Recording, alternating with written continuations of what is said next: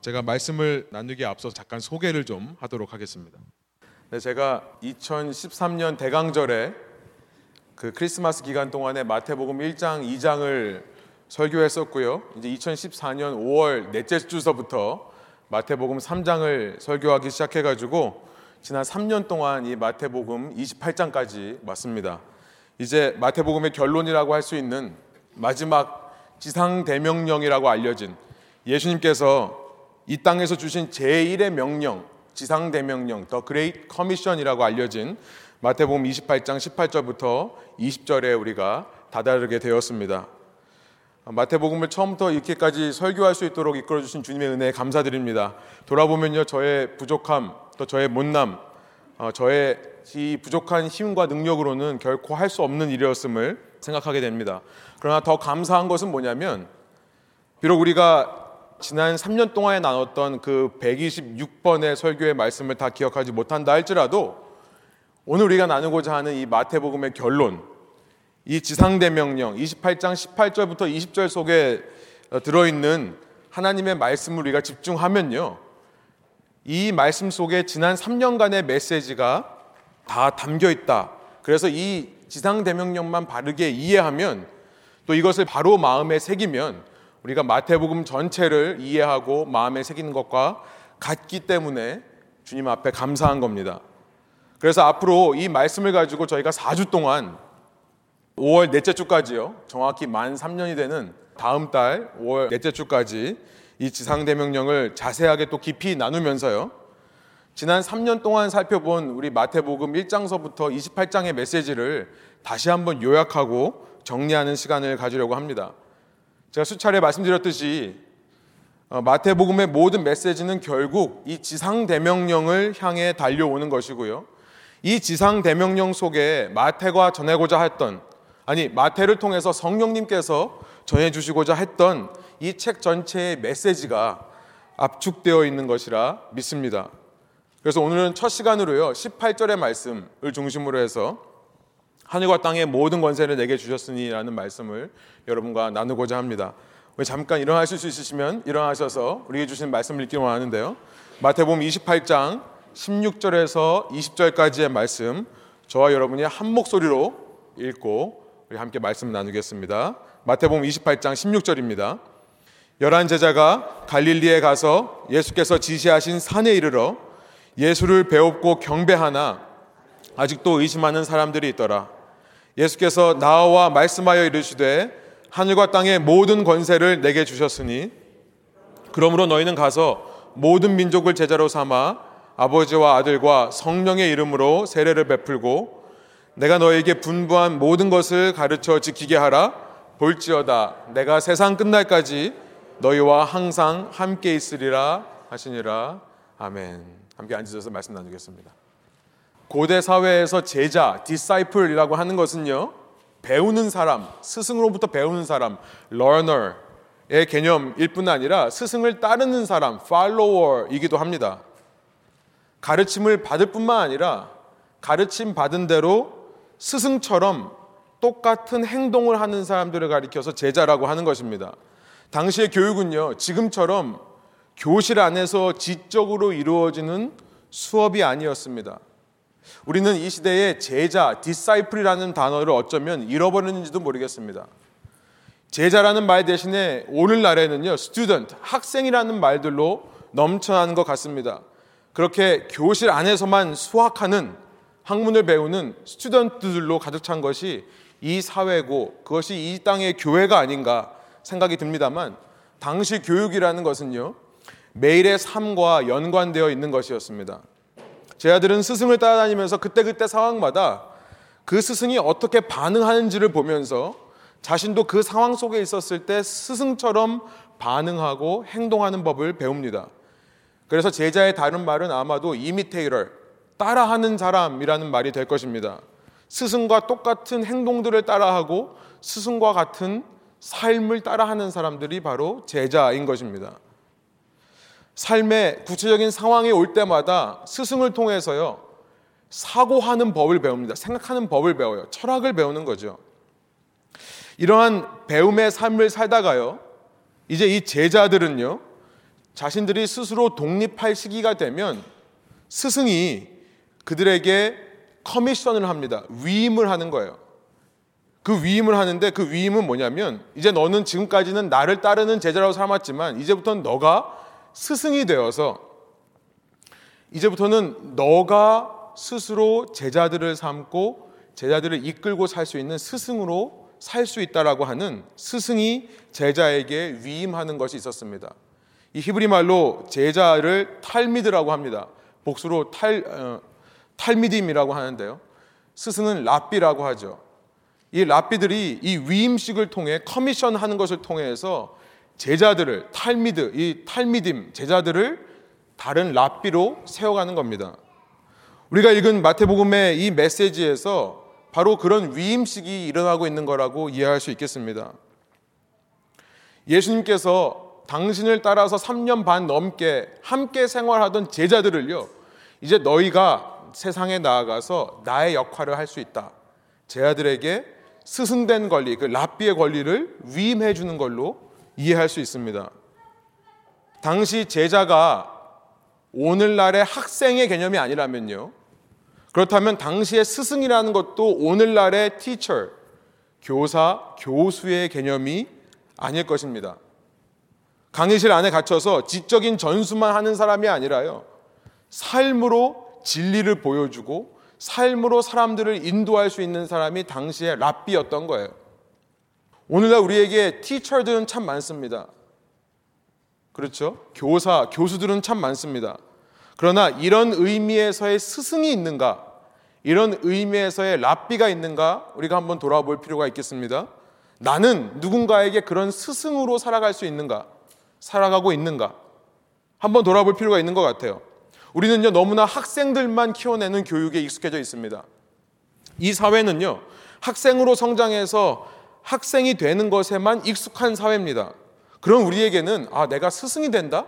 내가 랍비처럼 삶으로 진리를 보여주는 삶을 산다? 이런 것이 참 부담스러운 것이 사실이지만요. 당시 사회에서는요, 평생을 제자로 살아온 사람이라면 그가 스승이 되는 것이야말로 가장 자연스러운 것이고 아마 당연한 것이 되어야 마땅한 것이었습니다. 그것이 아마 당연했을 거예요. 우리가 그런 제자들을 키워내기 위해 그 제자들을 넘어서 그런 스승들을 키워나기 위해서는 우리가 지금 우리를 교육하는 방식, 우리가 우리 자신들을 양육해가는 방식들이 근본적으로 바뀌어야겠다는 생각도 듭니다.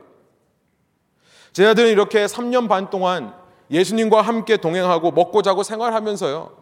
예수님으로부터 배운 제자들이 되었습니다. 그런데 이 말씀을 읽으면서 드는 의문은 뭐냐면 이들이 과연 준비된 스승이 될 수 있을까라는 질문입니다. 이제 말하자면 예수님께서 이들을 모아서 위임식을 하면서 이들에게 어떤 사명을 위임하면서 이들을 스승으로 세우는 것 말하자면 지금 졸업식을 하고 있는 건데요. 이들이 과연 예수님 학교를 졸업할 만한 사람인 건가? 라는 질문이 드는 거예요. 이들이 지금 과연 졸업해서 세상에서 예수님처럼 살아갈 수 있는 사람들인가? 그 질문이 생기는 겁니다.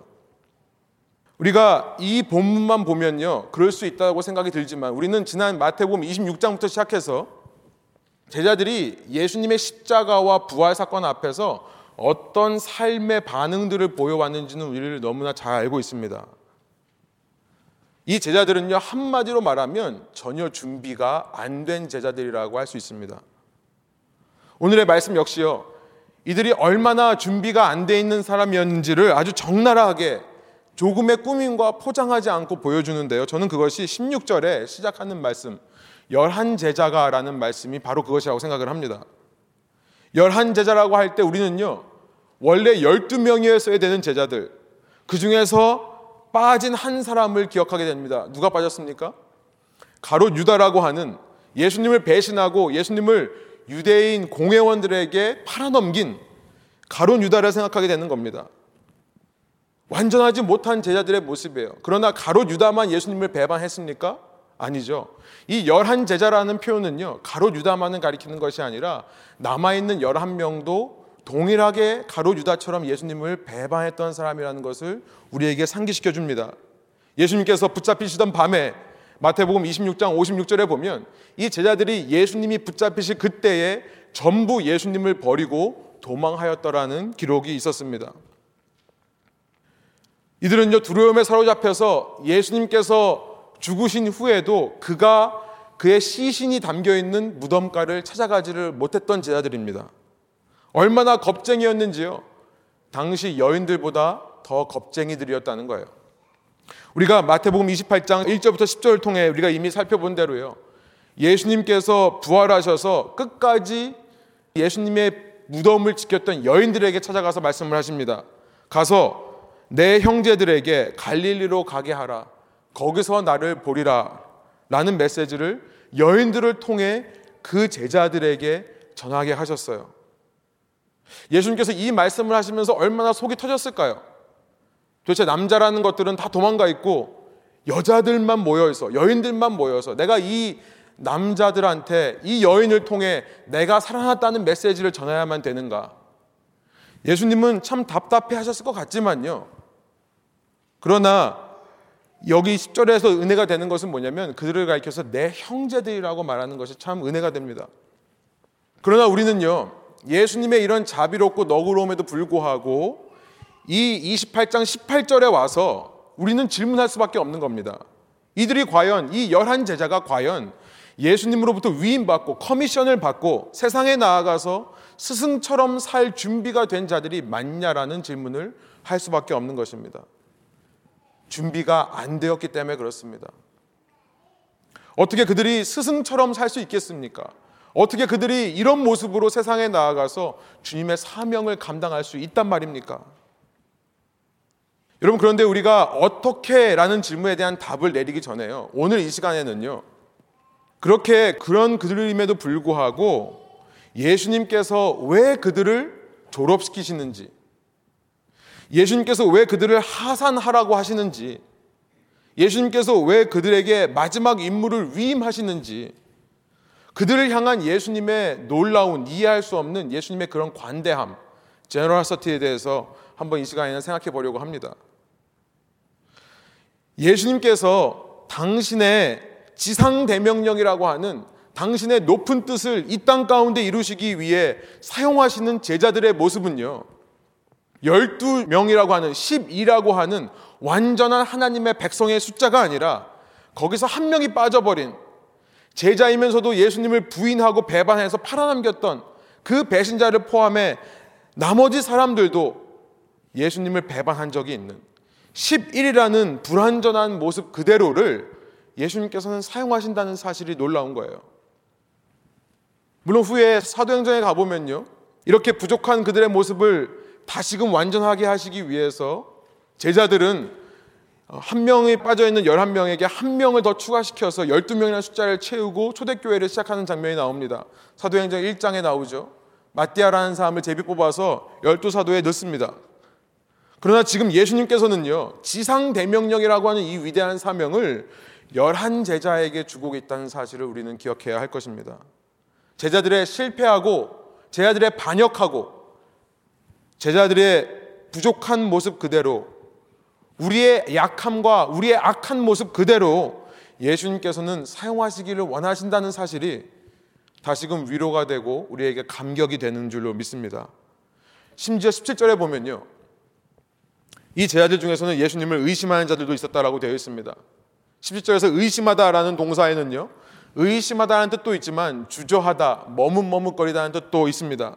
그래서 많은 학자들은요. 어떻게 감히 제자들이 의심할 수 있었겠는가? 그렇게 예수님 앞에 엎드려서 경배했던 제자들이 과연 의심을 했을까라고 생각을 하면서 아니 그들은 예수님의 부활을 의심한 거라기보다는 예수님의 부활을 인정하는 것을 조금 주저했다. 혹은 살아계실 때 도망했던 죄책감으로 인해서 예수님께 나아가는 것을 조금 머뭇거렸다라는 의미로 해석을 하시는 분들도 꽤 많이 있습니다. 어쨌든 간에 이것이 실제로 의심을 했건 혹은 머뭇거리고 주저했던 건 간에 중요한 것은 뭐냐면요. 예수님께서는 제자들의 약하고 이렇게 부족한 모습 그대로를 받으시기를 원했다는 사실을 우리가 발견하는 것입니다. 예수님께서는요, 그들을 정죄하시고 비판하시는 분으로 이 본문에 나오는 것이 아니라 우리가 믿는 예수님께서는요, 당신의 그 완벽하고 완전한 뜻을 이루시기 위해 우리 같은 완벽과는 거리가 먼 사람들, 우리 같은 완전하지 못한 불완전한 사람들을 들어 사용하신다는 사실이 우리에게 은혜가 되는 것입니다. 완전하지 못한 11명, 아직도 주저하고 의심하고 있는 11명에게 그런 주님의 마음이 잘 나타난 것이 저는 18절에 나왔다는 표현이라고 생각을 합니다. 18절 제가 다시 한번 읽어드립니다. 예수께서 나와 말씀하여 이르시되 하늘과 땅의 모든 권세를 내게 주셨으니 이렇게 시작하고 있습니다. 우리가 너무나도 빨리 지상 대명령의 말씀으로 가기 전에요. 18절 예수님께서 나아오셨다라는 표현에 집중하기를 원합니다. 이 속에 부족한 제자들, 부족한 우리를 향하신 예수님의 마음이 담겨 있기 때문에 그렇습니다. 독특한 표현이에요. 예수님께서 제자들에게 수많이 다가오셨다는 표현을 쓰지만 이 다가오셨다는 표현은 여기와 마태복음 17장 7절에만 사용되고 있습니다. 마태복음 17장에서 예수님께서는 제자 셋을 데리시고 어떤 산 위에 올라가십니다.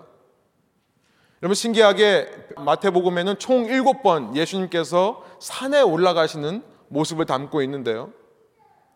한 산에 올라가셔서 제자들에게 예수님께서 말씀을 하실 때에 하늘로부터 하나님의 음성이 들려집니다.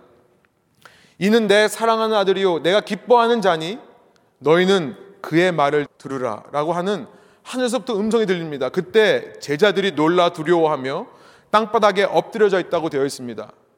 그때 마태복음 17장 7절에 예수님께서 이렇게 말씀하시는 겁니다. 예수께서 나와 그들에게 손을 대시며 이르시되 일어나라 두려워하지 말라 하시니 나왔다는 표현이 여기 쓰이는 겁니다.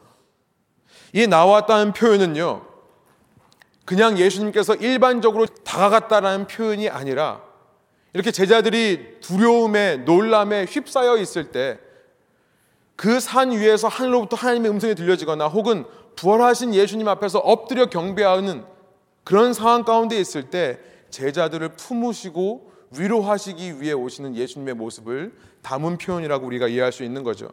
마치 어미 닭이 자기 새끼를 품는 것처럼요. 두려워하는 제자들을 품으시고요.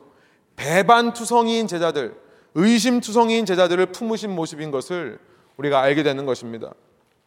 여러분, 이 대목에서 이런 말씀을 전하고 싶습니다. 우리가 어떤 모습으로 오늘 이 자리에 나오셨든지 간에 오늘 여러분을 향한 예수님의 마음은 무엇인지 아십니까? 오늘 여러분을 향한 예수님의 음성은 무엇인지 아십니까?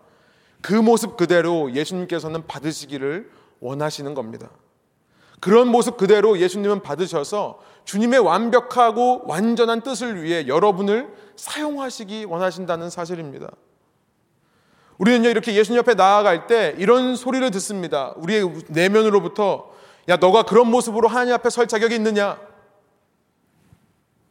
여러분, 이 음성은 결코 주님의 음성이 아니라는 것을 우리는 이 말씀을 통해 분별하게 되는 것입니다.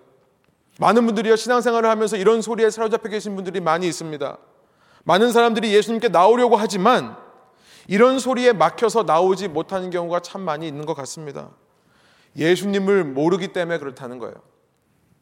말씀을 통해서요, 예수님께서는 우리를 향해 어떤 마음을 갖고 계신 분인지 그런 상황 속에서 예수님이라면 어떤 말씀을 우리에게 하실 분인지를 우리가 모르기 때문에 이 음성에 속아서 이런 소리에 넘어가서 예수님께 나오는 것을 주저할 때가 있다는 것입니다. 여러분 그런 소리는요 둘 중에 하나입니다. 가롯 유다에게 임했던 사탄의 소리거나 가롯 유다에게 동일한 비판과 정죄의 마음을 들게 해서 결국은 예수님을 팔도록 하는 생각을 들게 한 사탄의 음성이거나요. 혹은 여러분 스스로 주님 앞에서 여러분의 의를 버리지 못하는 나의 의, 자기 의, self-righteousness, 내 자존심을 버리지 못하는 내 자존심의 소리라는 것입니다. 결국은요, 이 둘이 그렇게 크게 다르지 않은 것 같습니다. 이 둘은 너무나 비슷한 소리입니다. 너에게는 자격이 없으니 너는 쓰임 받을 수 없다라고 외치는 소리이기 때문에 그렇습니다. 아니요. 우리는요, 오늘 말씀을 통해 우리를 향하신 주님의 분명한 마음을 알게 되는 것이고요. 여러분, 소원하옵기로는 그 여러분을 향하신 주님의 음성을 들으시는 저와 여러분 되기를 소원합니다. 주님께서 2000년 전에 어떤 제자들을 다시금 갈릴리로 불러 모으셨는지, 그렇게 주님 앞에 나아갔던 제자들은 어떤 모습으로 나갔는지를 바르게 아시기를 부탁드립니다. 그들의 나약함에도 불구하고 그들의 죄악됨에도 불구하고 2000년 전 예수님께서는 그들을 들어 사용하셔서 초대교회에 얼마나 놀라운 능력들을 사용하셨는지 얼마나 놀라운 일들을 이루셨는지를 우리가 알기를 원하는 겁니다. 여러분 그러나 우리에게 중요한 사실이 있습니다. 우리를 품으시고 우리를 받아주시는 예수님은요, 그저 마음씨 착한 옆집 아저씨 같은 분이 아니라는 겁니다. 아낌없이 주는 나무, 더 기빙 트리처럼요, 능력 없이 무조건 품어주기만 하는 존재는 아니시라는 것을 우리가 알아야 될 필요가 있습니다.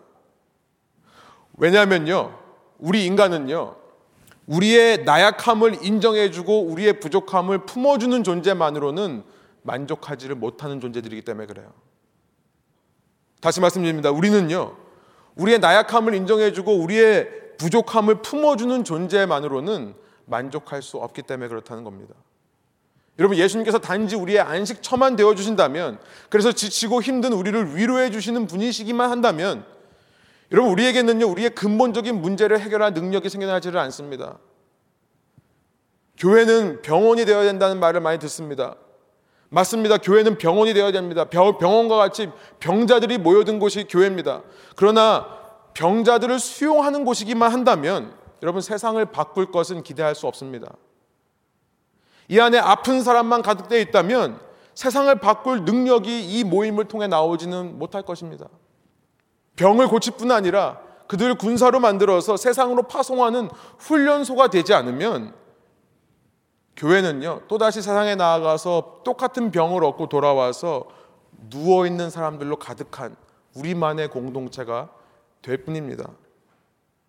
이렇게 문제투성이인 제자들에게 다가오셔서 예수님께서 진정으로 제자들을 회복시키는 능력을 보여주시는데요.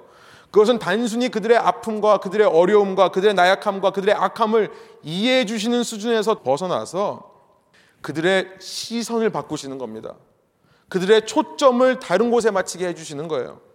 자신들의 실패, 자신들의 무능함, 자신들의 나약함, 자신들의 악함만을 바라보던 그들의 시선을요, 돌려서 당신의 권위에 초점을 맞추게 해주십니다.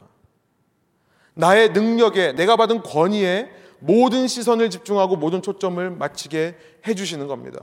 그렇게 하심을 통해서 우리에게 진정으로 회복하는 능력을 부어주시는 것이라 믿습니다. 18절의 말씀입니다.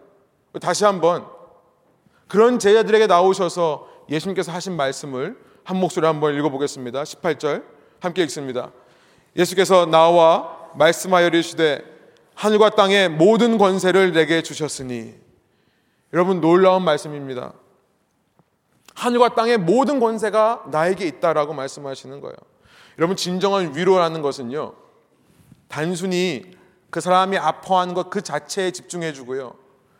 그 사람과 함께 그 문제를 가지고 씨름하면서 그를 달래주는 것이 위로가 아니라는 것을 우리는 깨닫습니다. 함께 울어주고 함께 아파한 것 자체만으로 위로가 되는 것이 아닙니다. 그 끝에는요, 그의 시선을 주님께로 돌릴 때 진정한 위로가 되는 줄 믿습니다. 그 사람의 인생보다도 더 크신 분, 그 사람의 모든 실패와 혹은 그 사람의 모든 성공의 이야기보다 더 크신 주님의 권위에 그 사람의 시선이 맞춰지도록 돕는 것이 진정한 위로라고 믿습니다. 예수님께서는 이런 위로를 부족하고 나약한 열한 제자에게 주시는 거예요. 하늘과 땅의 모든 권세에 대해서 말씀하십니다. 제가 계속해서 말씀을 나눴던 것처럼요. 이것은 저는 다니엘서 7장의 말씀을 이루시는 거라고 믿습니다. 저희가 수요일 에 다니엘서 공부를 통해서도 살펴봤고 주일날에도 말씀을 통해 나눠봤지만요. 여러분 다니엘이 받은 이 다니엘서의 환상 이것은 언젠가 먼 훗날 주님께서 다시 오셔서 모든 세상이 다 끝날 때 그때 이루어지는 환상이 아니라요. 마태복음에서는요. 예수님의 십자가와 부활로 이 땅에 이미 이루어진 것이라 말씀하시는 줄로 믿습니다. 다니엘서 7장의 환상입니다. 내가 또 밤 환상 중에 보니 인자 같은 이가 하늘 구름을 타고 와서 옛적부터 항상 계신 이에게 나아가 그 앞으로 인도됨에 그에게 권세와 영광과 나라를 주고 모든 백성과 나라들과 다른 말하는 모든 자들이 그를 섬기게 하였으니 그의 권세는 소멸되지 아니하는 영원한 권세요 그의 나라는 멸망하지 아니할 것이라. 짐승들의 나라 속에서 짐승들이 다스리고 짐승들이 판을 치는 세상 왕국 속에서 하나님께서는요 인자 같은 이로 오셔서요 사람과 같은 모양으로 이 땅에 오셔서 당신의 왕국을 건설하시는 환상을 보여주시는 겁니다. 그 왕국에 한 번 서면요 그 왕국의 권세는 영원히 멸망하지 않고 영원히 소멸되지 않은 권세로 이 땅에 임한다는 것을 다니엘을 통해 예언하셨고요.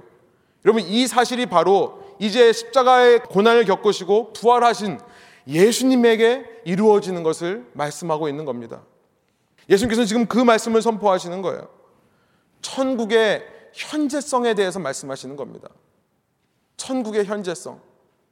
천국이라고 하는 것은 하늘의 통치가 이 땅에 이루어지는 것이라고 말씀을 드렸죠.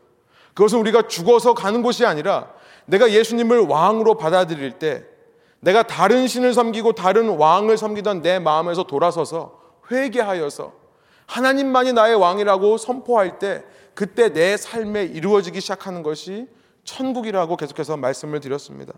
그 천국의 현재성에 대해서 말씀하시는 것이고요. 여러분 마태복음은요 계속해서 이미 이 땅에 이루어지기 시작하는 이 영원한 통치, 영원한 권세에 대해서 말씀해 오시고 있었습니다. 제가 주보에 썼습니다만 마태복음 10장, 16장, 19장, 24장, 25장, 26장 계속해서 예수님은요 이 다니엘이 봤던 환상이 이 시대에 이루어질 것이다. 이 시대가 지나가기 전에 너희들 중에 이것을 볼 자들도 있느니라 계속해서 말씀해 오셨던 것입니다. 언젠가 주님이 올 때 그 통치는 완성될 것입니다. 그러나 그 전에 예수님의 십자가와 부활로 인해 인류 역사 가운데 이미 하늘 통치가 시작된 것입니다. 그것에 대해서 마태복음이 계속해서 우리에게 어, 이야기를 해왔던 것이고요. 지금 제자들 앞에서 그런 부족하고 연약한 제자들 앞에서 예수님께서 이제 그 사건이 이루어졌다는 것을 2000년 전에 말씀하신 겁니다. 저는 이 말씀을 읽으면서요. 마태복음 4장이 생각이 났습니다. 마태복음 4장에 보면 마태복음에서 예수님께서 처음 사역을 시작하시면서 사탄에게 세 번 시험을 받는데 그 중에 세 번째 시험의 말씀이 이렇게 기록되어 있습니다. 마태복음 4장 8절부터 11절입니다. 마귀가 또 그를 데리고 지극히 높은 산으로 가서 천하 만국과 그 영광을 보여 이르되 만일 내게 엎드려 경배하면 이 모든 것을 내게 주리라. 말씀드린 대로 일곱 번 산에 계신 예수님의 모습이 나오는데요. 마태복음에서 맨 처음 산에 있는 모습이 바로 이 모습입니다. 여기입니다. 그리고 오늘 우리가 읽은 본문이요. 이 지상대 명령을 말씀하시는 것이 갈릴리 산 위에서 말씀하시는 예수님의 마지막 일곱 번째 산에서의 말씀입니다. 그런데요, 이 첫 번째 산에서의 세 번째 받으신 사탄의 시험. 사탄이 말합니다. 만일 내게 엎드려 경배하면 이 모든 것을 내게 주리라. 이에 대해서 예수님께서 이렇게 말씀하십니다. 우리 10절과 11절 한번 한 목소리 한번 읽어보겠습니다. 이에 예수께서 말씀하시되 사탄아 물러가라 기록되었으되 주 너의 하나님께 경배하고 다만 그를 섬기라 하였느니라 이에 마귀는 예수를 떠나고 천사들이 나와서 수종드니라 마귀는 예수님께 유혹을 해옵니다 마귀는요 이 예수가 누군지 정확하게 알고 있는 존재입니다. 이미 첫 번째 시험에서 이렇게 물어봤었습니다. 내가 만일 하나님의 아들이거든 마귀는요 예수님이 어떤 존재인지를 아는 겁니다. 하나님의 아들 곧 스스로 하나님이신 존재라는 것을 알고 있습니다. 그가 태초부터 하나님과 함께 계셨고 만물이 그로 말미암아 지은 바 되었으니 이 세상에 있는 모든 것이 하나도 그가 없이는 된 것이 없는 제가 요한복음 1장 1절부터 3절의 표현을 써서 말씀드렸습니다만 쉽게 말하면 그가 창조주인 존재라는 것을 사탄은 알았던 것입니다. 그가 스스로 하나님과 그런 창조주께서 스스로 하나님과 동등됨을 취할 것으로 여기지 아니하시고 오히려 자기를 비워 종의 형체를 가져 사람과 같이 되셔서 사람의 모양으로 나타나신 것을 사탄은 알고 있었습니다. 사탄은 또 하나 알고 있습니다. 태초부터 지금까지 하나님은요, 이 땅에 당신의 왕국을 실현하는 것이 하나님의 뜻이었다는 것도 알았습니다. 창세기서부터 계속 반복되어 오는 인류의 역사는요, 하나님의 끊임없는 이 땅에 당신의 왕국을 창조하시기 위한 노력이었고 그와 동시에 사탄은 알았습니다. 인간의 끊임없는 그 통치를 거부하는 역사였다는 것을 사탄은 알고 있었습니다. 그런 세상을 위해 어떤 방법을 써서라도 이 땅에 당신의 통치를 이루기 위해 하나님께서 이제 직접 오신 겁니다. 사탄은 그걸 알기 때문에 말하는 겁니다. 그렇게 힘들게 왕이 되려고 노력하지 말고 나에게 딱 한 번 엎드려 경배하기만 하면 내가 이 천하 모든 만국을 당신께 돌려드리겠습니다. 지금 그 얘기를 하는 겁니다. 내가 이 땅에서 물러가 주겠습니다. 한 번만 내게 엎드려 경배하면. 그러나 여러분, 그 산 위에서요, 예수님은요, 내가 경배해야 될 대상이 누군지를 바르게 아셨던 예수님이십니다. 오직 한 분, 예수님께서 엎드려 경배해야 될 대상은 하나님 한 분뿐이라는 것을 사탄에게 말씀하십니다. 세상 유혹에 절대 굴복하지 않으심으로 우리 모든 신자들에게 주님을 따르는 제자들에게 모범을 보이시는 겁니다. 절대 쉬운 길, 쉽게 세상에서 악을 몰아내는 길, 그렇게 누가 봐도 평탄하고 넓은 길로 예수님께서는 걸어가시지 않았습니다. 쉽게 근본적인 죄의 문제를 해결하는 방법이 있음에도 불구하고 그 길을 택하지 않으시고요. 예수님께서는 어려운 길을 가십니다. 좁은 길을 가십니다. 자신의 목숨을 내놓아야 하는 십자가의 길을 가시는 겁니다. 왜요? 우리를 사랑하시기 때문에 그런 것도 맞습니다. 우리를 사랑해서 그런 것도 맞습니다만, 그러나 그보다 더 중요한 이유가 있다라고 오늘 본문이 우리에게 말씀하시는 겁니다. 오늘 본문에서 말씀하시듯이요. 예수님은 이 길을 통해서 하늘과 땅의 모든 권세를 얻을 것을 아셨기 때문에 그렇습니다. 여러분 생각해 보십시오. 사탄은요, 이 땅의 모든 권세를 주겠다라고 제안을 했던 겁니다. 그러나 예수님은 너무나 영리하셨어요. 너무나 스마트하셨습니다. Too smart. 너무나 영리해서 예수님은 땅의 권세만 얻는 것이 아니라 땅과 하늘의 권세를 동시에 얻는 법을 아셨던 것입니다. 비록 좁은 길이고 협착한 길이고 아무도 찾지 않는 길이고 고난과 죽음의 길이라 할지라도 끝까지 하나님의 말씀에 순종했을 때 하나님께서 그를 부활시키시고 그에게 하늘과 땅의 모든 권세를 주실 것을 예수님은 아셨던 겁니다. 그래서 빌립보서 2장이 이렇게 말씀하는 겁니다. 여러분 안에 이 마음을 품으십시오. 그것은 그리스도 예수의 마음이기도 합니다. 그는 하나님의 모습을 지니셨으나 하나님과 동등함을 당연하게 생각하지 않으시고 오히려 자기를 비워서 종의 모습을 취하시고 사람과 같이 되셨습니다. 그는 사람의 모양으로 나타나셔서 자기를 낮추시고 죽기까지 순종하셨으니 곧 십자가에 죽기까지 하셨습니다. 그러므로 하나님께서는 그를 지극히 높이시고 모든 이름 위에 뛰어난 이름을 그에게 주셨습니다. 그래야 하늘과 땅 위와 땅 아래에 있는 모든 것들이 예수의 이름 앞에 무릎을 꿇고 모두가 예수 그리스도는 주님이시라고 고백하여 하나님 아버지께 영광을 돌리게 하셨습니다. 제가 세 번역으로 읽어드렸습니다만 그렇게 예수님께서 십자가를 참으시고 십자가에 죽기까지 순종하셨기 때문에 부활의 영광, 하나님으로부터 하늘과 땅의 모든 권세를 받으시는 영광을 얻으실 것을 주님께서 아셨기 때문에요. 주님께서 이 사탄의 유혹과 사탄의 시험을 이겨내실 수 있었던 것입니다. 하늘의 권세란 뭘까요? 먼저는 온 세상을 구원할 수 있는 능력이라는 생각이 듭니다.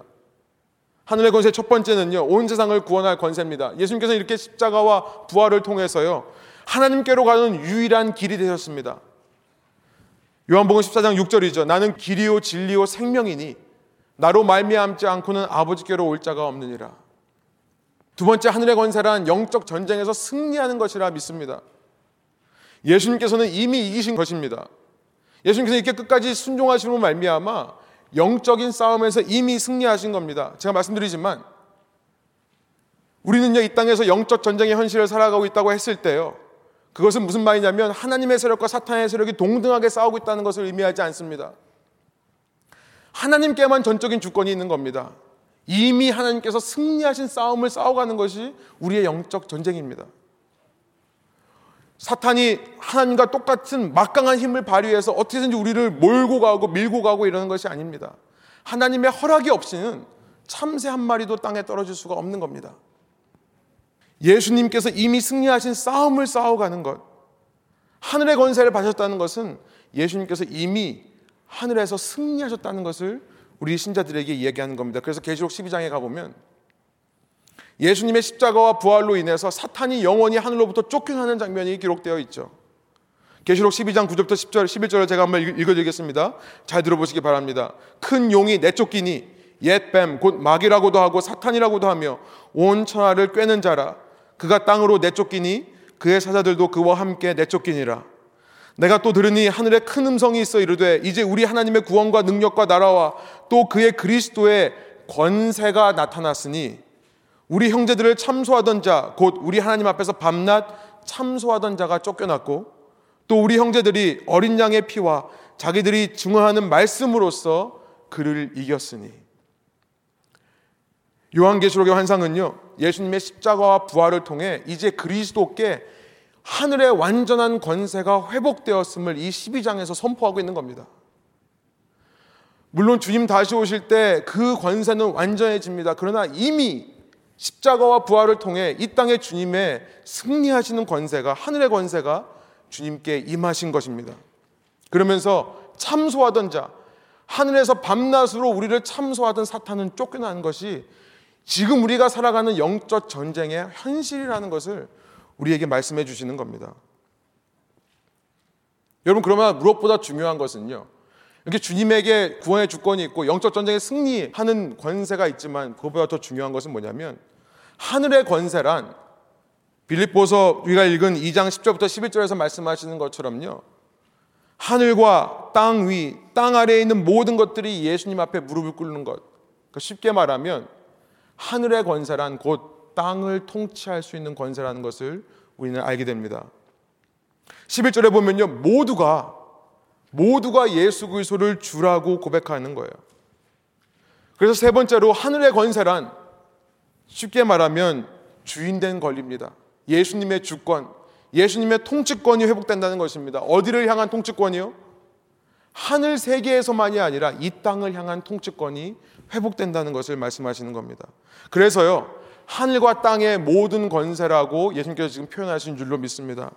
하늘뿐 아니라 이 땅까지도 주님께서 다스리시는 겁니다.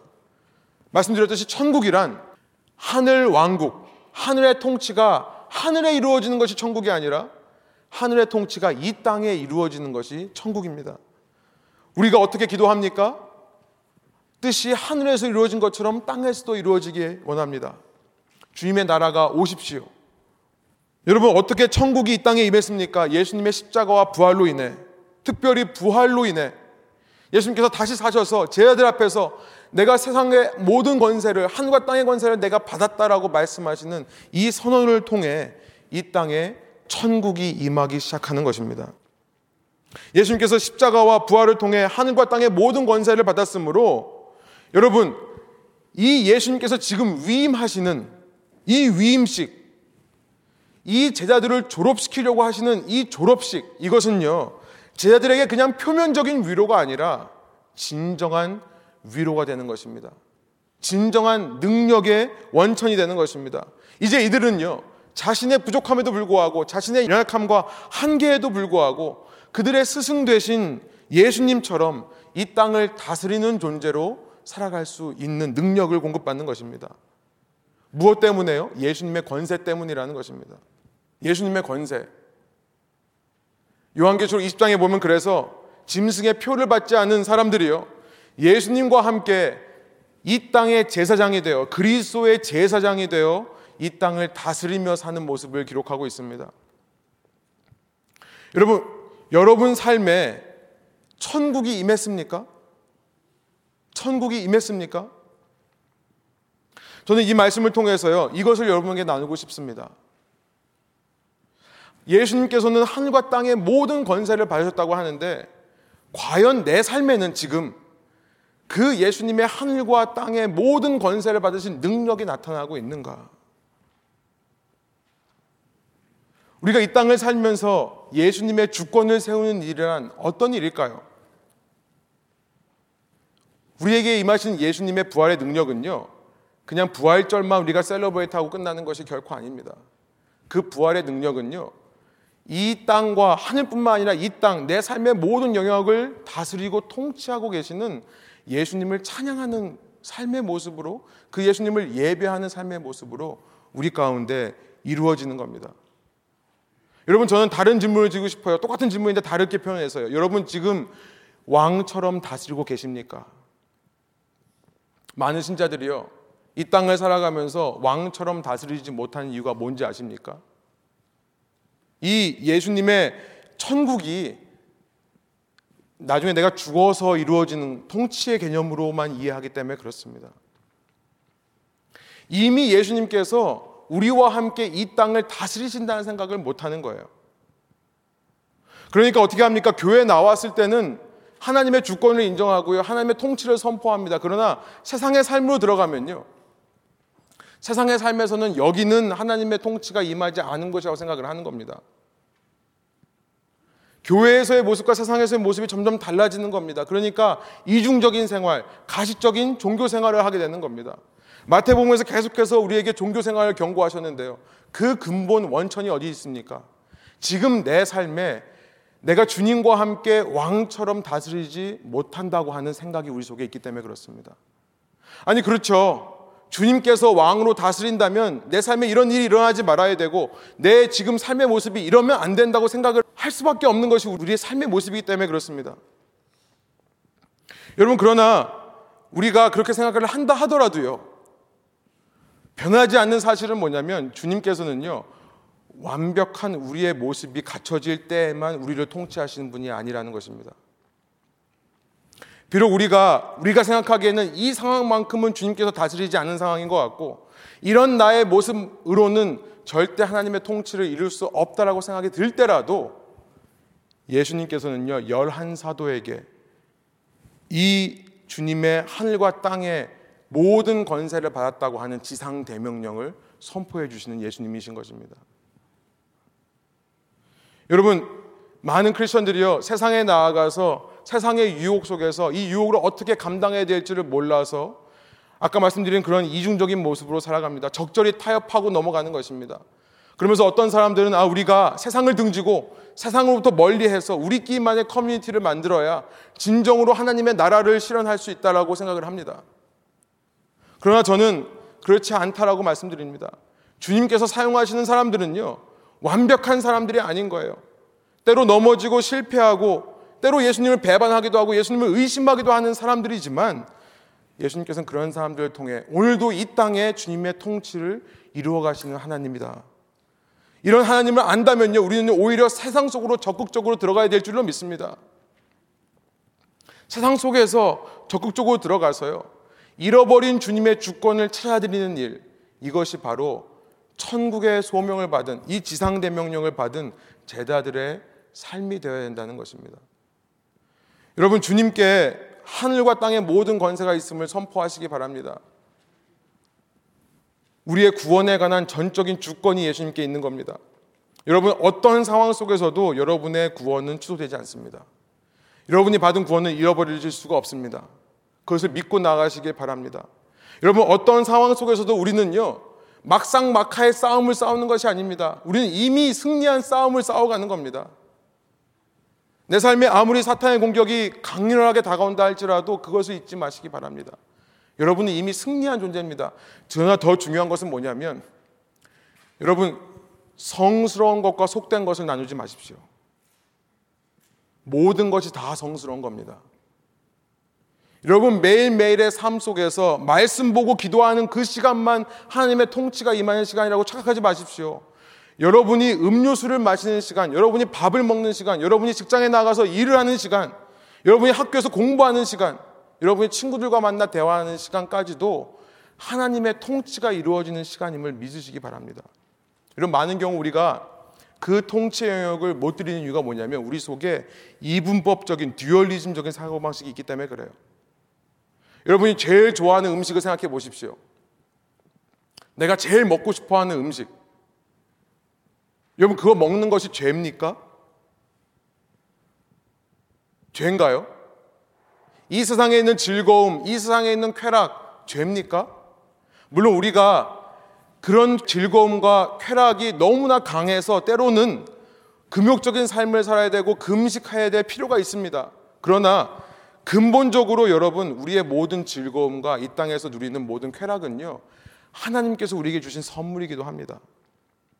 중요한 것은 뭐냐면 우리가 자꾸만 이것은 세상에 속한 영역이라고 생각하기 때문에 그 일을 할 때는 그 일을 실제로 하면서 철저하게 이중적인 마인드로 움직이는 거예요. 이것은 하나님과 상관없는 남아의 영역이고 말씀 보고 기도하고 교회 나와서 예배드리는 이 순간은 하나님의 영역이고 이렇게 이분법적인 사고를 가지고 나누기 때문에 우리의 신앙이 이중적인 모습으로 벗어나지를 못하는 겁니다. 아니요. 여러분 맛있는 거 드실 때도 그 가운데서 하나님의 통치를 선포하실 수 있는 저와 여러분 되기를 소원합니다. 어떻게 해요? 이 음식을 먹는 즐거움이 나에게서 멈춰진다면 그것은 나의 쾌락이 될 것입니다. 그러나 이 음식을 먹는 즐거움이 나에게서 멈춰지지 않고요. 여기서 한 걸음 더 나아가 하나님을 예배하는 것이 될 때, 하나님을 찬양하고 이렇게 나에게 은혜를 주신 하나님께 감사하는 모습이 된다면, 여러분 그 자리가 하나님의 통치가 이루어지는 천국이 되는 것입니다. 우리가 이 사실을 모르고 자꾸 이분법적인 생각, 성스러운 것과 속된 것을 나누기 때문에 우리가 세상에 나아가서 이중적인 모습으로 살고 하나님의 왕국을 이루지 못하는 것은 아닌가 생각이 드는 것입니다. 여러분, 우리의 모든 쾌락이 그렇습니다. 도가 지나칠 경우에는 이것이 사탄의 유혹이 되지만요. 여러분, 우리의 모든 식욕, 성욕, 우리의 모든 욕심은요, 하나님께서 우리에게 주신 사실은 선물입니다. 선물인 거예요. 성적인 욕구가 잘못 세용될 때는 이것이 음란함의 죄지만요. 그러나 여러분 성적인 욕구 자체는 하나님께 주신 은사입니다. 우리에게 주신 선물이에요. 이것을 통해 내가 내 즐거움과 내 기쁨만을 만족하는 것으로 끝나지 않고요. 한 걸음 더 나아가서 하나님을 예배하고 찬양하는 것이 된다면 여러분 그 우리의 모든 삶의 순간은요. 하나님이 다스리는 통치가 될 수 있는 겁니다. 여러분 우리가요. 성스러운 직업, 세속된 직업이 따로 있는 것이 아닙니다. 여러분 왜 공부하십니까? 왜 공부하는 건가요? 왜 시험을 잘 보려고 하죠? 왜 돈을 더 많이 벌려고 하죠? 왜 우리 가족이 더 편한 곳에, 더 안정된 곳에 정착하기를 원하는 겁니까? 왜 우리 자녀들이 더 공부 열심히 해서 좋은 대학 가고 좋은 직장 잡고 좋은 배우자 만나기를 원하는 겁니까? 여러분이 그 영역 자체도 주님의 통치 안으로 들여놓지를 못하면 우리는 끊임없이 주님을 찬양하고 주님을 사랑한다 하면서도 사실은 이중적인 생활, 그곳에서는 세상의 논리대로 세상의 원칙대로만 살려고 하는 모습 거기서 벗어나지를 못하는 신앙생활을 하게 되는 것입니다. 여러분 어떤 영역이든지 적극적으로 세상에 들어가서 그곳을 주님의 주권이 통치하시는 영역으로 바꾸시는 저와 여러분 되기를 원합니다. 하늘과 땅의 모든 권세를 주셨다는 예수님의 말씀은 바로 우리에게 그런 삶을 요구하시는 것이 아닌가 생각이 듭니다. 여러분 소원학교로는요 우리가 그렇게 이분법적인 생각에서 벗어나서 세상에 들어가 우리 삶의 모든 영역을 주님께 올려드릴 때요. 여러분 그 가운데서 하나님께서 영광 받으시고요. 우리를 주님께서 원하시는 일들을 위해 사명을 위해 사용하게 되시는 그런 역사가 저의 삶에 이루어질 줄은 믿습니다. 구체적으로 그런 역사가 어떤 건지에 대해서는 다음 시간 나누기로 하겠습니다만 이 시간 다시 한번 우리가 말씀을 기억하면서 마음에 새기기 원하는 것은 뭐냐면 여러분 연약한 모습 열한 제자의 모습이라 할지라도 주님의 그 권세로 인해 주님의 나라가 선포되고 주님의 나라가 확장된다는 사실을 저와 여러분이 의심하지 않고 받아들이기를 소원합니다. 그럴 때 우리의 삶을 통해 이 땅에 주님의 나라가 누룩과 같이 확장되어 갈 줄 믿습니다. 함께 기도하시겠습니다.